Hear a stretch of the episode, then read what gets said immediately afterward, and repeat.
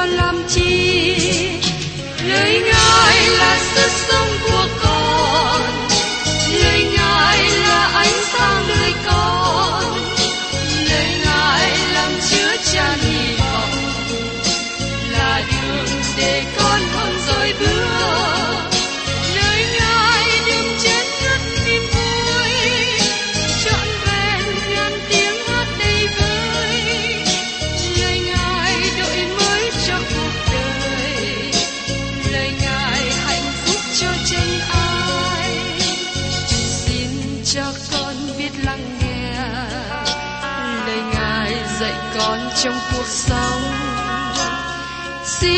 cho con biết lắng nghe.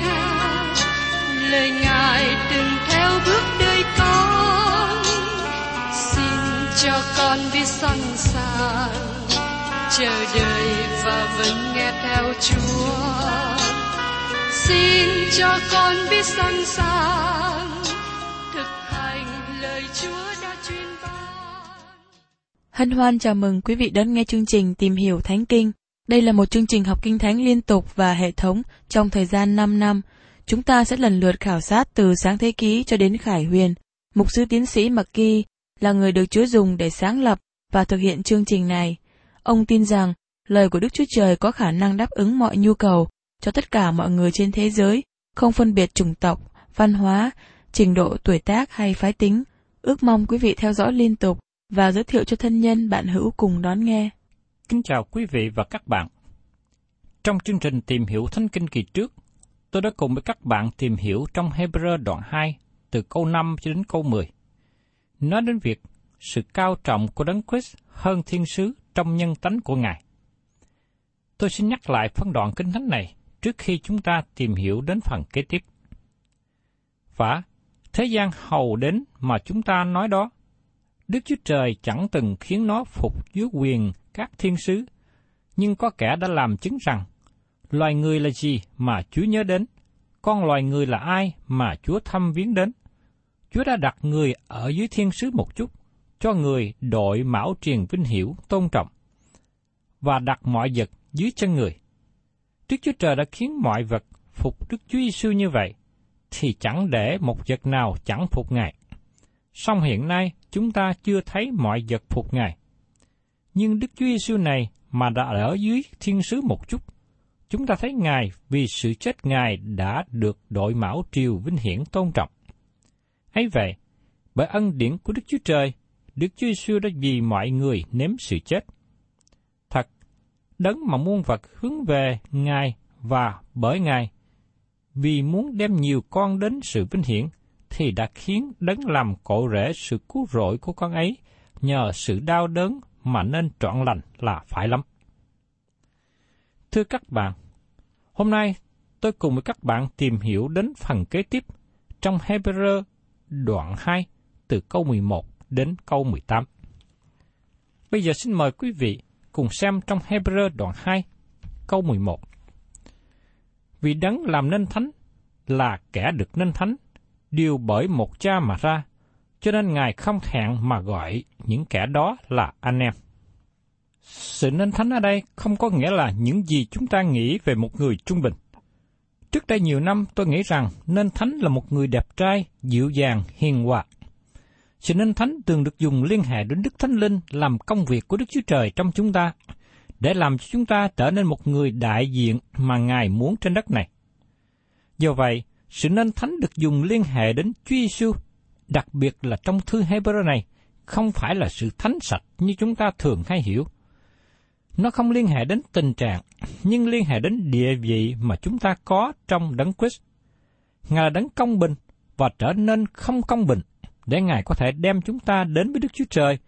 Và giờ đây, Ngài đem chúng ta vào trong gia đình của Đức Chúa Trời. Cho nên, Ngài không thẹn mà gọi những kẻ đó là anh em. Trong gia đình của Đức Chúa Trời, Ngài không hổ thẹn gọi chúng ta là anh em. Chỉ nhiên, tôi không dám gọi Chúa là anh, nhưng Ngài đem chúng ta vào trong gia đình của Đức Chúa Trời. Ngài là người sanh ra trước nhất giữa nhiều anh em. Ngài là đầu của gia đình. Và Ngài gọi chúng ta là anh em bởi vì chúng ta trở nên con cái Đức Chúa Trời qua đức tin trong Chúa Giêsu Christ. Thưa các bạn, điều này làm rõ ràng về sự giảng dạy sai lệch hoàn toàn của nhóm dị giáo, cho rằng Đức Chúa Trời là cha của cả vũ trụ. Đây có thể là giáo lý đáng trách nhất đang có ngày nay. Và tiếp đến mời quý vị cùng xem trong Hebrew đoạn 2 câu 12. Khi Ngài có phán, tôi sẽ truyền danh Chúa cho anh em tôi, và ngợi khen Chúa ở giữa hội. Câu này được trích dẫn từ Thi Thiên 22, là Thi Thiên lớn nói về thập tự giá. Phần đầu tiên của Thi Thiên 22 nói đến sự khổ nhục của Đấng Christ, và các bạn được ban cho bảy lời sau cùng của Đấng Christ trên thập tự giá. Nhưng bắt đầu đến câu 22 của Thi Thiên này, các bạn có sự tôn cao của Đấng Christ. Tôi sẽ rao truyền danh Chúa cho anh em tôi, và ngợi khen Chúa giữa hội chúng. Trong ý nghĩ của tôi, chúng ta có thể giới hạn câu này với người Hebrew, bởi vì nó được viết thư cho người Hebrew, tức là người Do Thái. Còn từ ngữ hội chúng ở đây cũng có nghĩa là hội thánh. Giờ đây chúng ta có một lời trích dẫn từ Esai đoạn 8, câu 17 đến 18. Mời quý vị cùng xem trong Hebrew đoạn 2 câu 13. Ngài lại phán, ta sẽ phó thác ta cho Chúa. Lại phán, ta đây, ta với các con cái mà Đức Chúa Trời đã ban cho. Câu này tỏ bài thế nào Đức Thánh Linh giải nghĩa Kinh Thánh. Ngày nay có một số người cố gắng giải nghĩa lời tiên tri mà họ loại ra những lời đề cập về Chúa Giêsu. Thật ra, khi tôi đọc Esai đoạn 8 câu 17 đến 18, hình như tác giả đang nói về các con trai của Esai. Đó là phương cách mà tôi hiểu. Nhưng tại đây, trong câu 13, Thánh Linh của Đức Chúa Trời đã giải nghĩa những lời Esai trong một phương cách mà nó đề cập đến Chúa Giêsu Christ. Ngày nay, nếu có bất cứ người nào cố gắng loại Chúa Giêsu ra khỏi lời tiên tri, thì nó sẽ đối nghịch với sự giải nghĩa mà Đức Thánh Linh ban cho trong Kinh Thánh Tăng Ngược. Các bạn có nhớ rằng khi Chúa Giêsu sống lại từ kẻ chết, Ngài nói, chớ rờ đến ta, vì ta chưa lên cùng cha, nhưng hãy đi đến cùng anh em ta, nói rằng ta đi lên cùng cha ta và cha các ngươi, cùng Đức Chúa Trời ta và Đức Chúa Trời các ngươi. Trong văn đoạn 20 câu 17 Khi Chúa Giêsu nói, nhưng hãy đi đến cùng anh em ta, Ngài đang đề cập đến các sứ đồ trong thời điểm đó. Và dĩ nhiên, tất cả họ là người Do Thái. Tôi nhấn mạnh điều này bởi vì tôi nghĩ nó rất quan trọng để giữ chúng ta trước những người mà thư tín này được viết đến. Nó làm cho tôi có thể giải nghĩa đúng.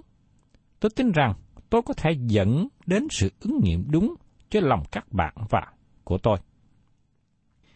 Tiếp đến chúng ta cùng xem trong Hebrew đoạn 2 câu 14. Vậy thì, con cái có phần về quyết và thịt, nên chính Đức Chúa Giêsu cũng có phần vào đó, hầu cho Ngài bởi sự chết mình mà phá diệt kẻ cầm quyền, sự chết là ma quỷ. Điều này nhấn mạnh về việc Chúa Giêsu trở thành nhục thể. Đấng Christ đến thế gian trong một phương cách mà dân chúng bây giờ không nghĩ rằng xảy ra như vậy. Do vậy, họ nên biết bởi vì các tiên tri đã nói rõ cách mà Chúa Cứu Thế đến thế gian lần thứ nhất. Bởi vì chúng ta được tạo dựng bởi thịt và huyết, Chúa Giêsu cũng được sanh ra bằng thịt và huyết. Ngài đến thế gian này với hình thể con người giống như các bạn và tôi vào trong thế gian. Và bởi sự chết của Ngài mà chúng ta được cứu rỗi, chứ không phải bởi sự sanh ra hay bởi đời sống của Ngài. Sự chết của Ngài đem chúng ta đến sự cứu rỗi và giải cứu chúng ta khỏi sự chết thuộc linh và sự chết đời đời. Tiếp đến, chúng ta cùng xem trong Hebrew đoạn 2 câu 15. Lại cho giải thoát mọi người vì sự chết bị cầm trong dòng tôi mọi trọn đời. Trong lời Chúa nói rằng, linh hồn nào phạm tội sẽ chết, vì tiền công của tội lỗi là sự chết. Satan xúi dục con người phạm tội và phục vụ cho nó. Trong khi đó, Chúa Giêsu muốn cứu con người thoát khỏi sự chết của tội lỗi. Và tiếp đến trong Hebrew đoạn 2 câu 16. Vì quả thật không phải Ngài đến vừa giúp các thiên sứ, bèn là vừa giúp dòng dõi của Abraham. Trong cựu ước, Đấng Christ ở trong bản thể của thiên sứ, và Ngài làm như thế khi hiện ra như là thiên sứ của Chúa, và những người Hebrew này hiểu điều đó. Khi Đấng Christ rời thiên đàng và đến thế gian, Ngài đến với hình thể con người. Ngài trở nên như chính con cháu của Abraham. Ngài ra từ dòng dõi của Abraham. Đức Chúa Trời đã chuẩn bị điều này từ lúc ban đầu với Adam và Eva. Trong sáng thế ký, đoạn 3 câu 15 nói rằng, Ta sẽ làm cho mày cùng người nữ, dòng dõi mày cùng dòng dõi người nữ nghịch cùng nhau. Người sẽ dài đập đầu mày, còn mày sẽ cắn gót chân người. Đức Chúa Trời nói rằng, Đấng Christ ra từ dòng dõi Abraham, và chúng ta biết rằng Ngài ra từ chi phái Juda thuộc về dân tộc của David, quốc gia Israel. Ngài được sanh ra bởi nữ đồng trinh. Đức Chúa Trời ban nhiều dấu lạ báo trước cho mọi người biết, chứ không phải chỉ báo cho các nhà thông thái mà thôi. Và mọi người nên đến Bethlehem khi Chúa Giêsu được sanh ra. Và tiếp theo chúng ta cùng xem trong Hebrew đoạn 2 câu 17. Nhưng đó, Ngài phải chịu làm giống như anh em mình trong mọi sự, hầu cho đố với Đức Chúa Trời, trở nên thầy tế lễ thượng phẩm, hai thương xót và trung tính, đặng đền tội cho chúng dân. Chúa Giêsu xuống thế gian giống như hình thể con người. Trong Philip đoạn 2, câu 6 câu 7 diễn đạt như sau. Ngài vốn có hình Đức Chúa Trời, song chẳng coi sự bình đẳng mình với Đức Chúa Trời là sự nên nắm giữ.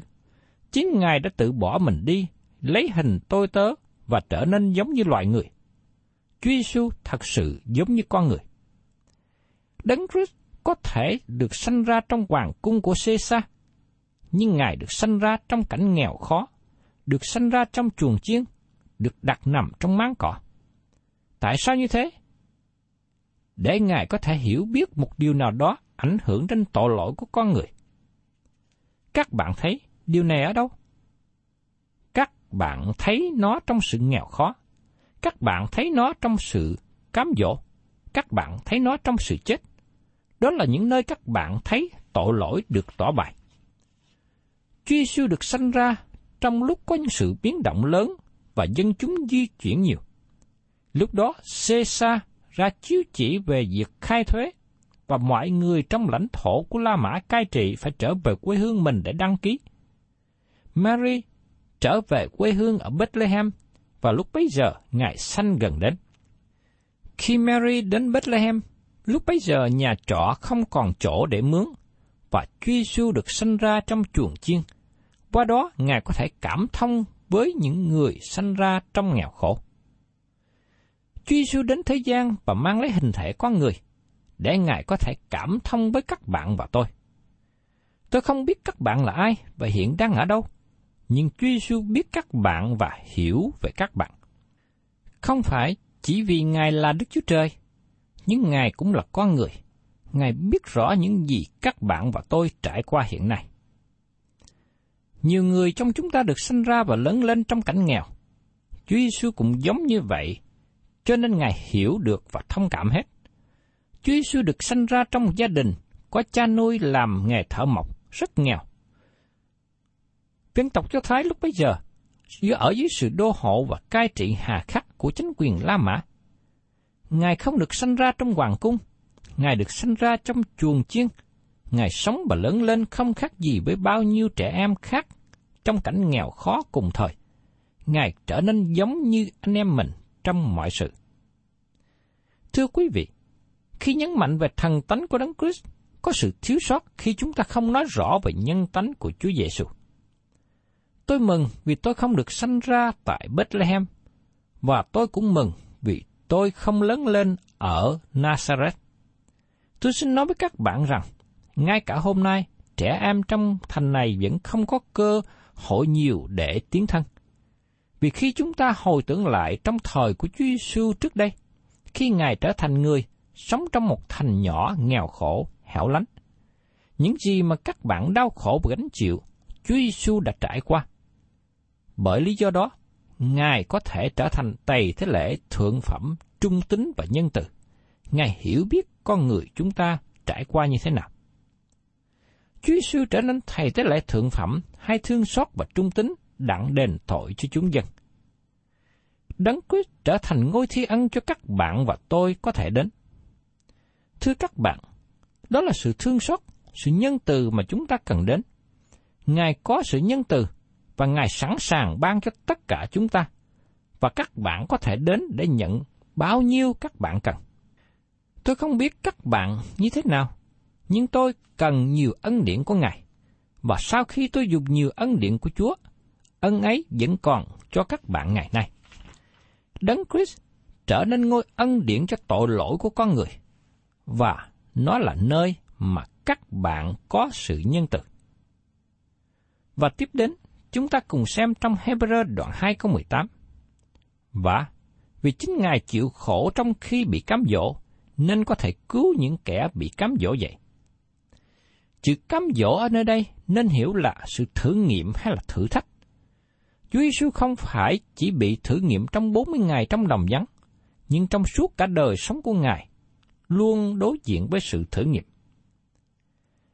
Tôi xin muốn các bạn xem kỹ lại câu này, bởi vì có thể một số người không đồng ý với những gì tôi sẽ nói. Câu hỏi được nêu lên liên hệ đến sự thử nghiệm của Chúa Giêsu. Có thể nào Chúa Giêsu bị thất bại trước sự cám dỗ không? Câu trả lời là không. Khi chúng ta được nói về sự cám dỗ để làm một số điều sai, điều này có nghĩa là chúng ta có cơ hội làm sai và chúng ta muốn làm điều đó. Giờ đây cơ hội đang thử thách, nhưng sự ước muốn để làm điều sai là phạm tội, bởi vì chính ước muốn tội lỗi thì đã là tội lỗi rồi. Chúa Giêsu không bao giờ có những ước muốn tội lỗi. Ngài không phải là tội nhân, nhưng Ngài cũng có cơ hội bị cám dỗ. Các bạn đón biết như thế khi Chúa Giêsu bị đói trong 40 ngày không có thức ăn. Và sa tăng đến nói rằng, sao ngươi không biến đá này trở nên bánh đi? Nếu các bạn có dịp đến khu vực đồng vắng này, các bạn thấy rằng khắp cả khu vực toàn là đá. Vì thế, ngay đang lúc đói có một sự cám dỗ rất lớn để Chúa Giêsu có thể biến đá này trở nên bánh mì. Chúa Giêsu có thể biến đá thành bánh mì, nhưng Ngài đã không làm. Sự cám dỗ của Ngài lớn hơn sự cám dỗ của tôi và của các bạn. Tôi xin nói cho các bạn biết rằng, nếu tôi có thể biến đá thành bánh mì, tôi đã trở nên một người buôn bán rất giàu có. Chúa Giêsu có thể làm, nhưng Ngài không làm. Chúa bị thử nghiệm, Ngài có cơ hội phạm tội, nhưng Ngài không để bị khuất phục.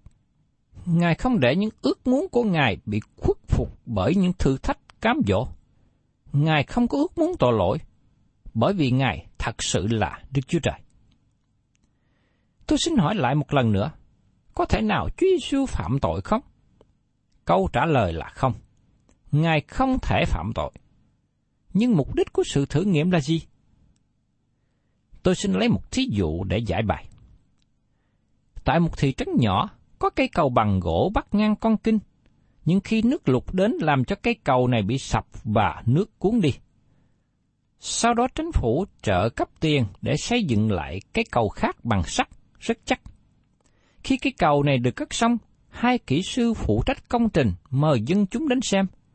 Lúc đó, họ cho một chiếc xe hơi chạy qua và dừng lại ngay chính giữa cầu. Kỹ sư đứng giữa cầu và hỏi dân chúng, Quý vị có nghĩ cái cầu này bị sập không? Dân chúng trả lời rằng, Không, cái cầu này không sập đâu, không cần phải thử nghiệm. Nhưng hai kỹ sư nói lại, Chúng tôi cần thử nghiệm để cho dân chúng tin tưởng rằng cái cầu này vững chắc cho dân chúng đi qua lại an toàn. Các bạn thấy rằng Chúa Giêsu cũng bị thử thách. Ngài đã chứng tỏ rằng Ngài không bị thất bại. Điều đó là điều quan trọng chúng ta cần lưu ý và thấy.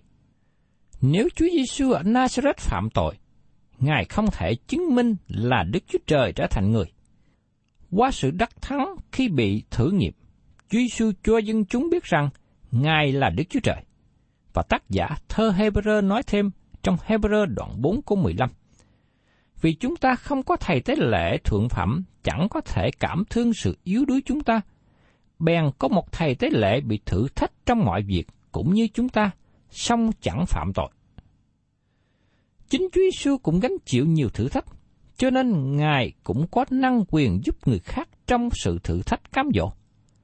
Khi chúng ta tìm hiểu phần kế tiếp trong thư này, chúng ta sẽ thấy chức thầy tế lễ của Đức Chúa Trời. Chúng ta thấy Chúa Giêsu có thể giúp chúng ta khi bị thử thách.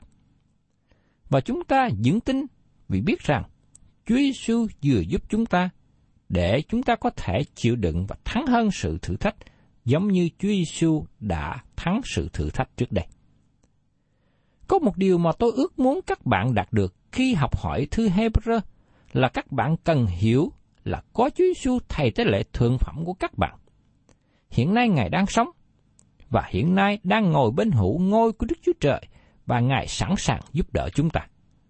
Chúng ta cần nắm chắc đến niềm tin này và luôn hướng về Chúa Giêsu là thầy tế lễ thượng phẩm của chúng ta. Có khi tôi thức giấc và nhìn lên trong đêm tối, tôi có nhiều gánh nặng trong lòng. Bây giờ tôi nhìn lên thầy tế lễ thượng phẩm của tôi ở trên trời. Ngài biết tôi, Ngài hiểu tôi, Ngài có thể đem gánh nặng của tôi lên Ngài. Khi đối diện với những khó khăn trong cuộc sống, hay khi đối diện với sự nguy hiểm, chúng ta biết rằng chúng ta có thầy tế lễ lớn trên trời. Ngài sẵn sàng cứu giúp khi con cái của Ngài kêu cầu.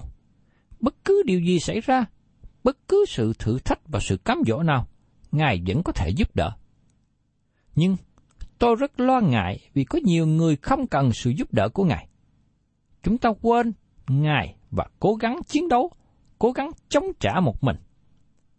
Các bạn thân mến, Chúa sẵn sàng cứu giúp, cho nên xin chúng ta hãy đến cùng Ngài. Qua điều này, tôi xin nhắc nhở và kêu gọi các bạn, chúng ta hãy luôn nương cậy vào Chúa Giêsu. Ngài là thầy tế lễ thượng phẩm của chúng ta. Hiện nay Ngài đang ngồi bên hữu Đức Chúa Trời để cầu thai cho chúng ta. Cho nên, đời sống chúng ta giàu đối diện với bất cứ hoàn cảnh nào, xin Chúa cho chúng ta biết nương cậy nơi Ngài. Vì Ngài là đấng hằng cứu giúp cho những ai kêu cầu và đến cùng Ngài. Thân chào tạm biệt quý vị và xin hẹn tái ngộ cùng quý vị trong chương trình tìm hiểu Thánh Kinh kỳ sau.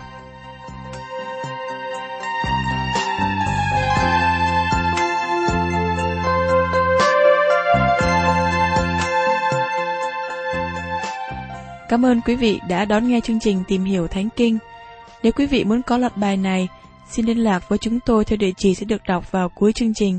Kính chào quý thính giả.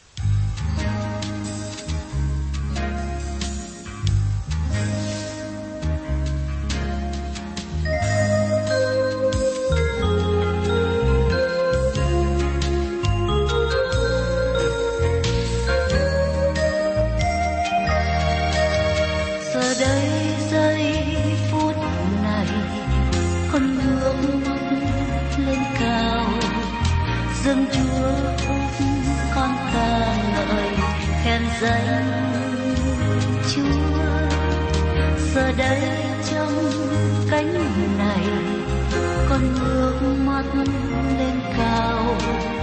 Xin Chúa đến nơi đây bên cạnh con.